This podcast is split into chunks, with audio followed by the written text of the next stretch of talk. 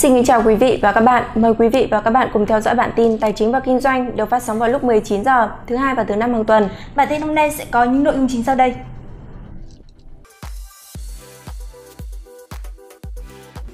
Tập đoàn bất động sản khổng lồ Trung Quốc Evergrande chính thức vỡ nợ. Chính thức ra mắt Sở giao dịch chứng khoán Việt Nam. Vốn chủ sở hữu 118 tỷ đồng, Viettravel muốn huy động vốn và tìm đối tác đầu tư Viettravel Airlines. Họp Hội đồng Cổ đông Hóa chất Đức Giang tháng 10 tháng 11 đạt lãi 1.000 tỷ đồng. KDH chi 620 tỷ đồng gom chủ dự án hơn 60.700 m2 quận 2.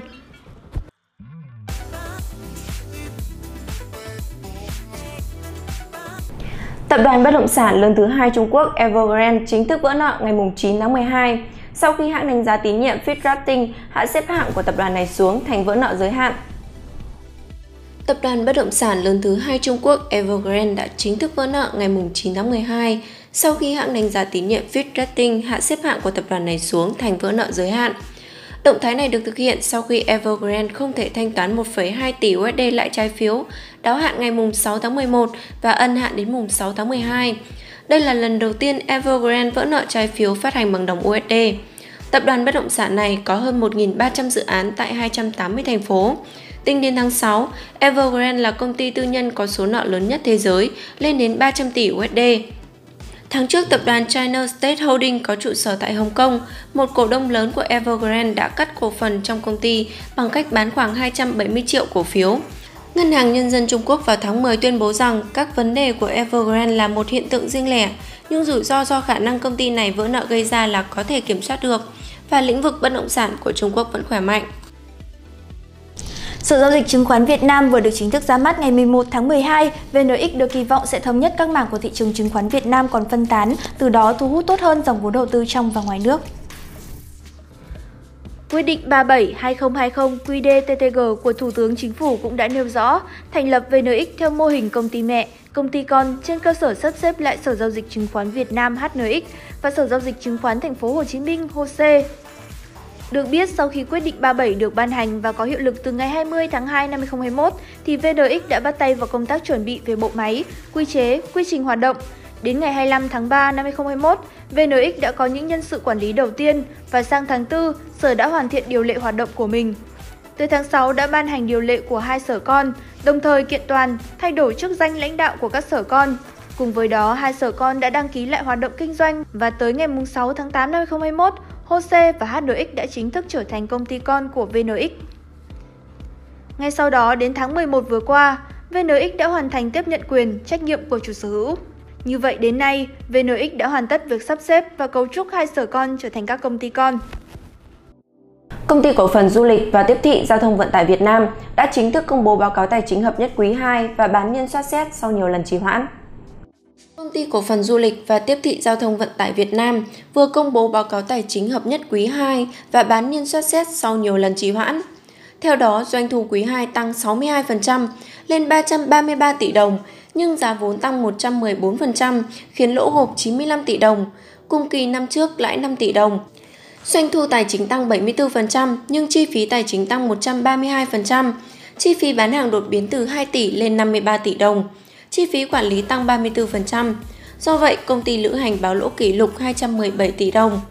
Với khoản lỗ đậm nửa đầu năm, Viettravel ghi nhận lợi nhuận sau thuế chưa phân phối âm 326 tỷ đồng, vượt 88% vốn góp chủ sở hữu.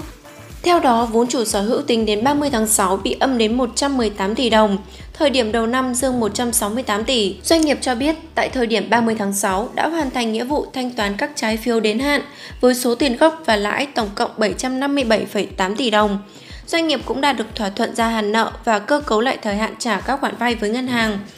Ngoài ra, Viettravel đang có nhiều kế hoạch thu hút vốn bằng việc phát hành trái phiếu và tăng vốn điều lệ. Trong cuộc họp cổ đông bất thường sáng ngày 10 tháng 12, Chủ tịch công ty cổ phần tập đoàn hóa chất Đức Giang cho biết lợi nhuận trong tháng 10 và tháng 11 của công ty ước tính đạt gần 1.000 tỷ đồng. Sáng ngày 10 tháng 12, công ty cổ phần tập đoàn hóa chất Đức Giang họp cổ đông bất thường thông qua điều chỉnh phương án đầu tư tổ hợp hóa chất Đức Giang Nghi Sơn tại thị xã Nghi Sơn, tỉnh Thanh Hóa, dự án quy mô lớn nhất của tập đoàn. Tổng vốn đầu tư dự kiến 12.000 tỷ đồng, chia làm hai giai đoạn. Giai đoạn 1 là 10.000 tỷ đồng, giai đoạn 2 là 2.000 tỷ đồng. Trong kế hoạch ban đầu, dự án chia làm 3 giai đoạn với mức vốn đầu tư lần lượt là 2.000 tỷ đồng, 7.000 tỷ đồng và 3.000 tỷ đồng. Tổ hợp dự kiến được khởi công xây dựng từ quý 1 năm sau và kéo dài đến năm 2028. Sản phẩm của dự án là sốt rắn và nhựa PVC dẻo. Diện tích mặt bằng dự kiến sử dụng là 80 hecta.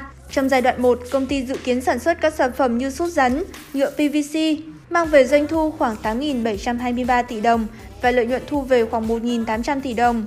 Chia sẻ về hoạt động kinh doanh, Chủ tịch Đào Hữu Huyền cho biết, sau 2 tháng 10 và tháng 11, lợi nhuận sau thuế ước tính đạt 1.000 tỷ đồng. Cả năm, tập đoàn dự kiến sẽ đạt lợi nhuận sau thuế kỷ lục 2.400 tỷ đồng. Ngày 8 tháng 12, Hội đồng Quản trị Công ty Cổ phần Đầu tư và Kinh doanh Nhà Khang Điền đã thông qua việc nhận chuyển nhượng 60% vốn của Công ty Cổ phần Đầu tư Bất động sản Phước Nguyên.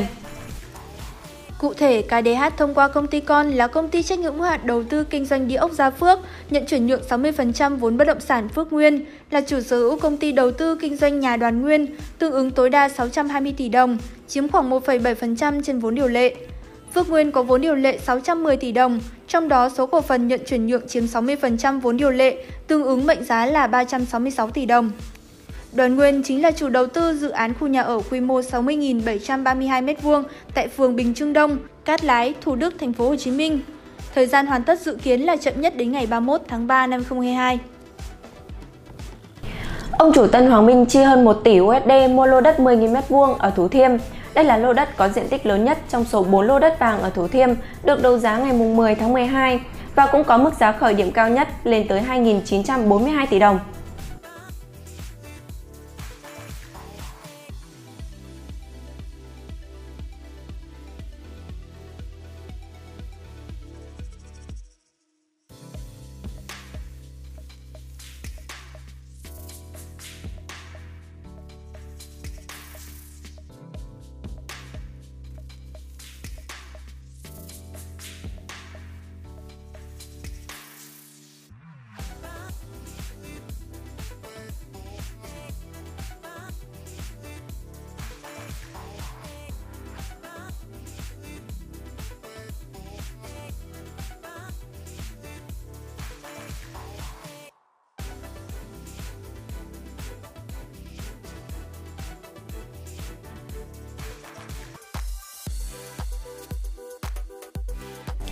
Kính thưa quý vị, thị trường hôm nay ngày 13 tháng 12, VN Index đóng cửa mốc 1.476,21 điểm, tăng 12,67 điểm. Toàn sàn HOSE có đến 321 mã tăng, 145 mã giảm và có đến 45 mã tăng trần. HN Index đóng cửa mốc 457,56 điểm, tăng 6,81 điểm. Nhóm VN30 là lực kéo chủ đạo với 19 mã tăng, trong đó mã cổ phiếu nhà Khang Điền là mã tăng mạnh nhất trong rổ VN30. Sắc xanh bao trùm toàn thị trường và lan rộng trên các nhóm ngành. Trong đó mã tăng nhiều nhất phải kể đến VHM tăng 1,35 điểm, GVR tăng 1,03 điểm và ở chiều ngược lại các mã giảm gồm có VVB, TCB và VCB. Và đáng chú ý thanh khoản của thị trường cũng tăng so với các phiên trước. Và giá trị khớp lệnh riêng sàn HOSE cũng đạt đến 25.903 tỷ đồng. Thông tin vừa rồi đã khép lại bản tin của chúng tôi ngày hôm nay. Xin cảm ơn quý vị và các bạn đã quan tâm theo dõi. Xin kính chào và hẹn gặp lại trong các chương trình tiếp theo.